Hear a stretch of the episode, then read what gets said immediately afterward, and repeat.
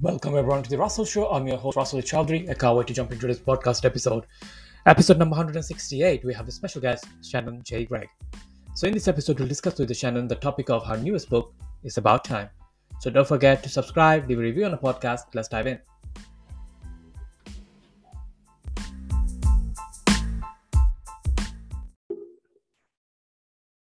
Hi, Shannon. Thank you so much for joining me in this podcast episode. Really appreciate it. How are you today? I am great and I'm super excited to be talking with you. Yeah, same here. The pleasure is mine to have you on my show. And yeah, we have interesting to talk, which is like your book, uh, which is It's About Time. And you have like interesting journey you had over the last few years. So before we get to that, what's your book about and why did you write it? I'd love to know more about yourself. How did you become an entrepreneur yourself and in the coaching business? You know, uh, I come from a long line of entrepreneurs. My grandfather had been a security officer. Mm-hmm worked for Westinghouse and he said, I think I can do this better myself. And he grew it to, he had offices all across the United States, ended up selling his company off and used that money to start new businesses. Uh, My dad also, he worked for the family business. And when the company was sold, started his own business. And so when I called my dad and said, hey, you know what? Um, I've had enough of the corporate world. I think I know enough. I'm going to start my own business. He said, I've literally been waiting for this. so it was a foregone conclusion. So I run a company that is focused on sales, sales optimization, and Salesforce.com. Right. That's great. And what do, what do you guys provide? Like what kind of services are you providing? So we do um, projects for Salesforce. So we'll do a value stream mapping to look at your process because we believe firmly that all yeah. technology projects should have people, process, and technology included. So we'll help customize Salesforce.com um, along with the ancillary applications. Um, but we start everything by going a few steps backwards and saying, tell us about your process and is it the right one for your company right now, or does it need to be scaled for your future growth? Oh, that's great. Thank you so much for sharing that. Uh, so like, let's talk about your book, which is like uh, you recently called It's About Time. So what's the book about? If you'd love to share with our audience, and we can have a conversation on that, like a few breaks on Absolutely. it. yeah, thank you. Well, one of the things that we wanted to do with the book, It's About Time, is not to say, here's a prescriptive way to manage your time that has worked for me, the author, or yeah. a group of people. Because I think one of the fallacies in time management is that there is this perfect system. And so you hear people saying, if you just follow my method, things will be perfect for you. But one of the things we know about adults is that everybody learns a little bit differently and everybody approaches things a little bit differently given your lived experiences and your lens and the demands on your time frankly. So yeah. we tried to put some boundaries around to say there are some core tenets that you can learn that you can apply to your best methodology. So it's really an exercise to develop something that works best for you. Yeah. And you you had like a, some kind of like health issues during the time as well right in past like a cancer I did, yeah. And it was sort yeah. of one of those crazy things. Like I didn't have any symptoms. I have no family history. It, I went and had a preventative screening. And when I woke up, they said, Hey, guess what? We found something. And I said, All right, you know what? Let's let's attack it. You know, let's go mm. at it. And time management became even more critical then because when you're going through something like cancer, the doctors tell you when to show up. you yeah. don't say, let me check my schedule and I'll tell you when I can fit this in. So you learn a lot about how to compartmentalize and, and really what's what's happening to you. And so it became increasingly important to say, well, here's how I'm going to manage multiple things: my mental health, my physical health, my work, my family, my relationships. And when you try to think about how you fit all of those things in, it can become overwhelming. Yeah, and interestingly, like uh, you obviously you cured from the cancer. I, I yes. uh, yeah. So which is like a great congratulations on that. Like it's not easy things to deal with. Like I diagnosed with IBD recently, and the hormones and everything is all over the place because I'm a steroid medication, and you know, like our cancer medication is treatment like you may you feel like it's some different person like when you're going through some kind of situation. And yeah like i'm really really happy for you. Like you recovered from it. It's, fighting through cancer is not something easy. I lost my dad as well. He was on a stage four. Like hey, we couldn't do that much. He was he lived with one and a half years before he passed. So time. Yes time is all we have in the world. Like this is the only thing is most valuable compared to money. Like you have like all money in the world. If you don't have the time, then what, do you actually do with that, right? You have like a great family, friends and everything, but you don't have any time to spend time with them. then what's the point of that? So writing your books, like uh, you come into the angle, like uh, we need to focus on time rather than every other angle. Like everything is important. Your health is important, your finance is important, your relationship is important.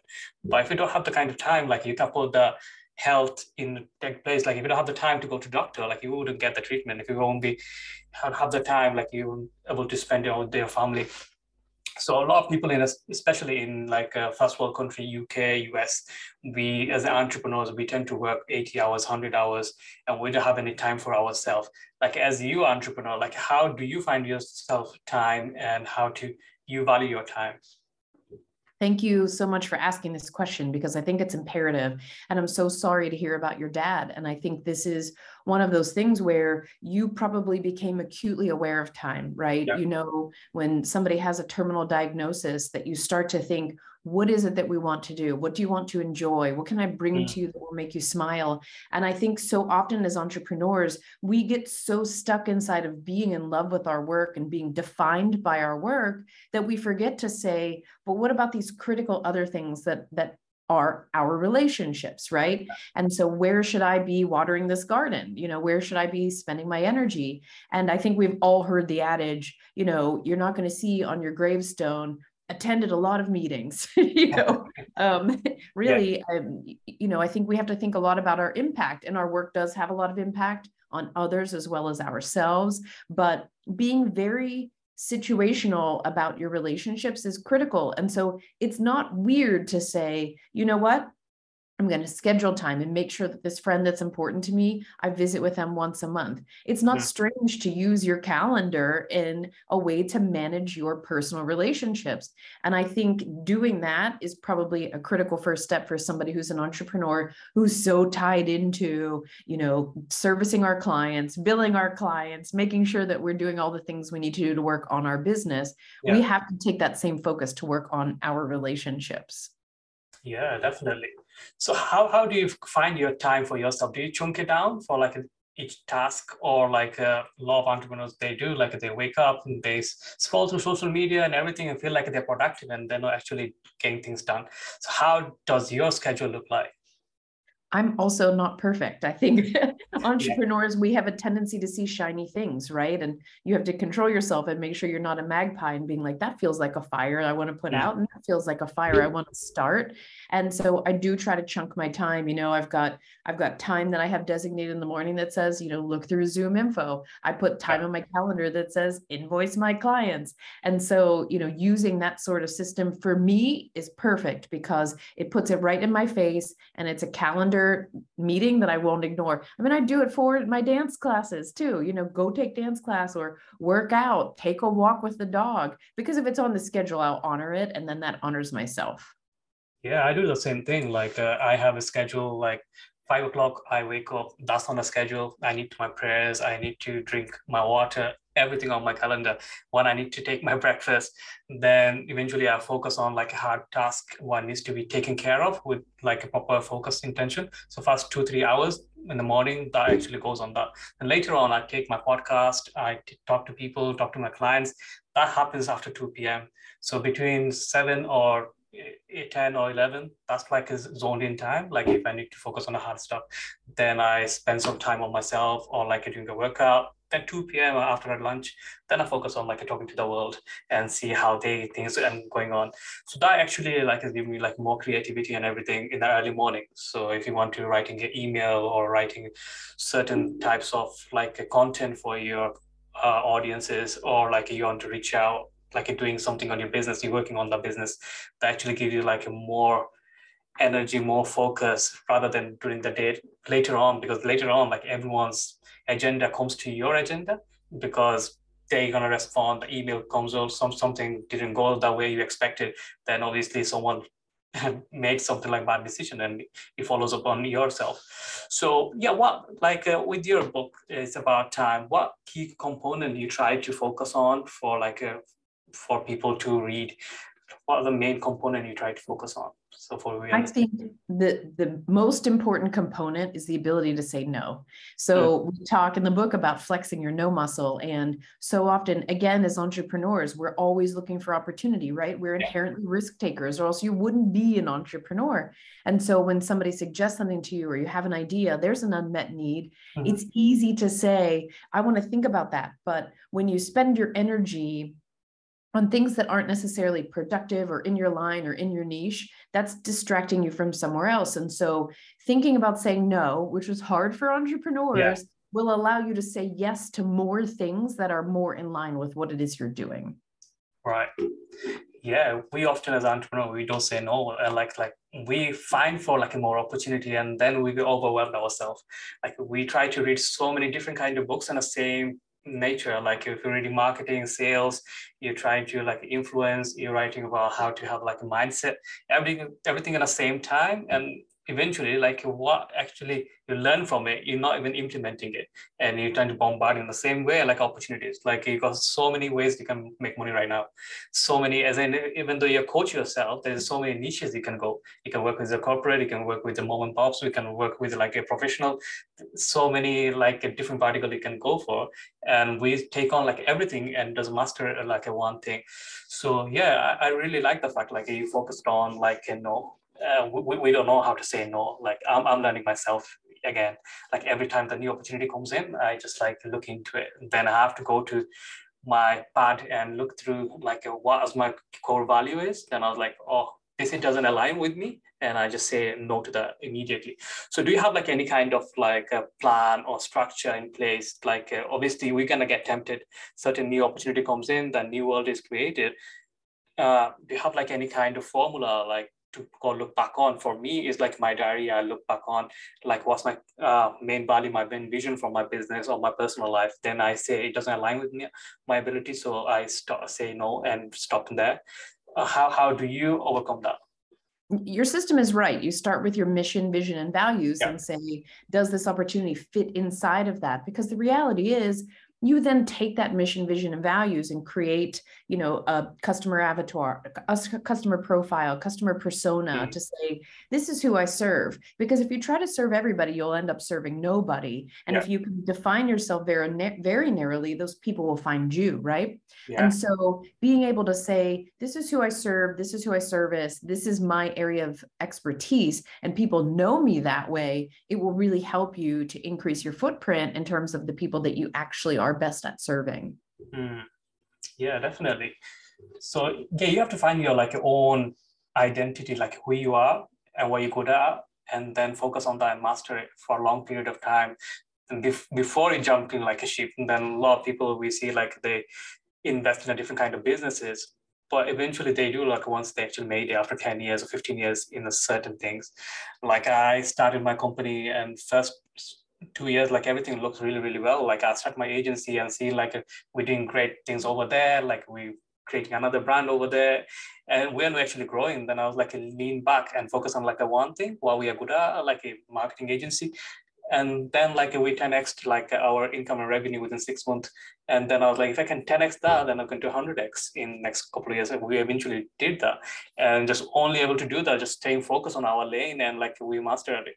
But before that we thought like we can do everything but eventually we couldn't do nothing. And uh, car wasn't going to like a second gear. That we stuck in like a first gear when we were not building any kind of momentum. So moving back to like a yearbook like it's all about the time, but we more focus on other things in our life rather than the time. And we mentioned like how we can fix that, like you have to schedule it, you know, prioritize it. What else do you see like what we are lacking in terms of like finding the right time or life balance?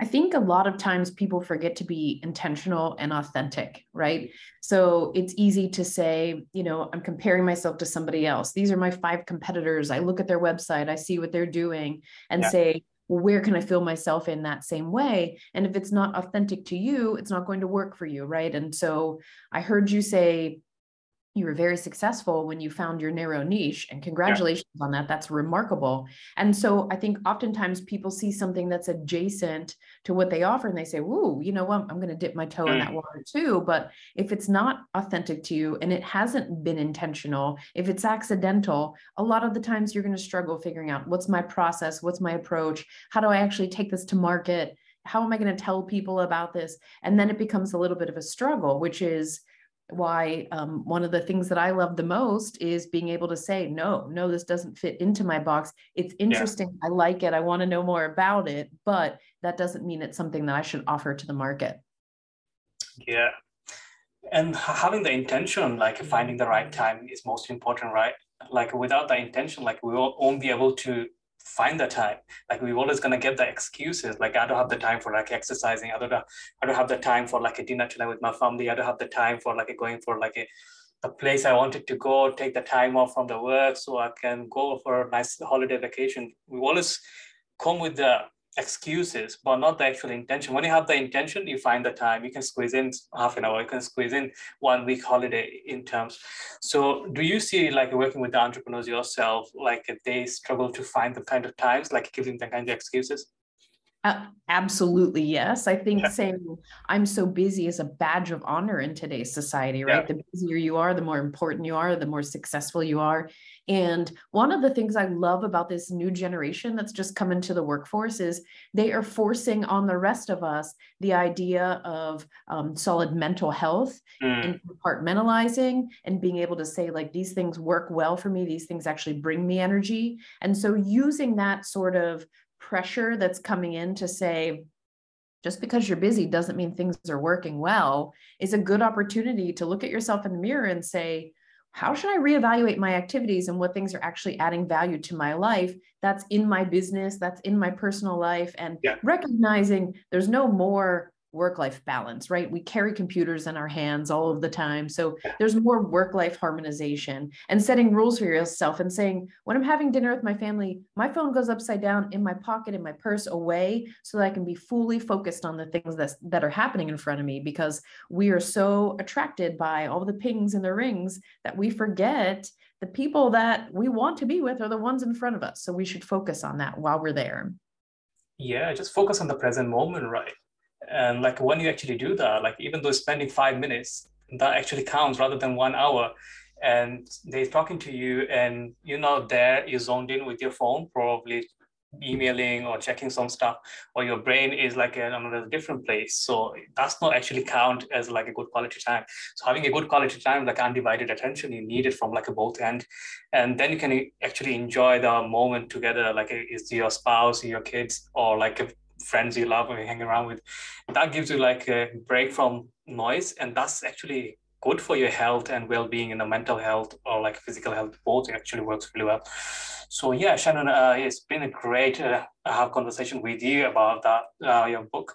And so we're coming to end of this podcast. So those who's listening if anyone wants to read your book or find out where's the best place to find the book Yes, it's on Amazon. It's called It's About Time. Um, you could also reach out to me directly on Twitter, Shannon J. Gregg, or on LinkedIn. I'm happy to answer any questions, take any um, calls. I would love to help people understand how to start to look for the ways to move time management into their life so they can find more time to do the things that matter. Yeah, thank you so much for that. I really appreciate it. And it's, it's been a pleasure to have you on the show. And I wish you best of luck with your book and also your career, personal life. And I hope you have like a great health ahead. I know like you had a tough time. So yeah, thanks again, Shannon. Thanks for having me. And I wish the same for you. Thank you. So that's a wrap, guys. Thank you so much for listening to this podcast episode. I hope you got some value from it and enjoyed it. So those who's listening, if anyone interested to grab Shannon's book, you can find it on Amazon and also you can reach out to her on Twitter. So until then, I'll talk to you in the next episode. Take care.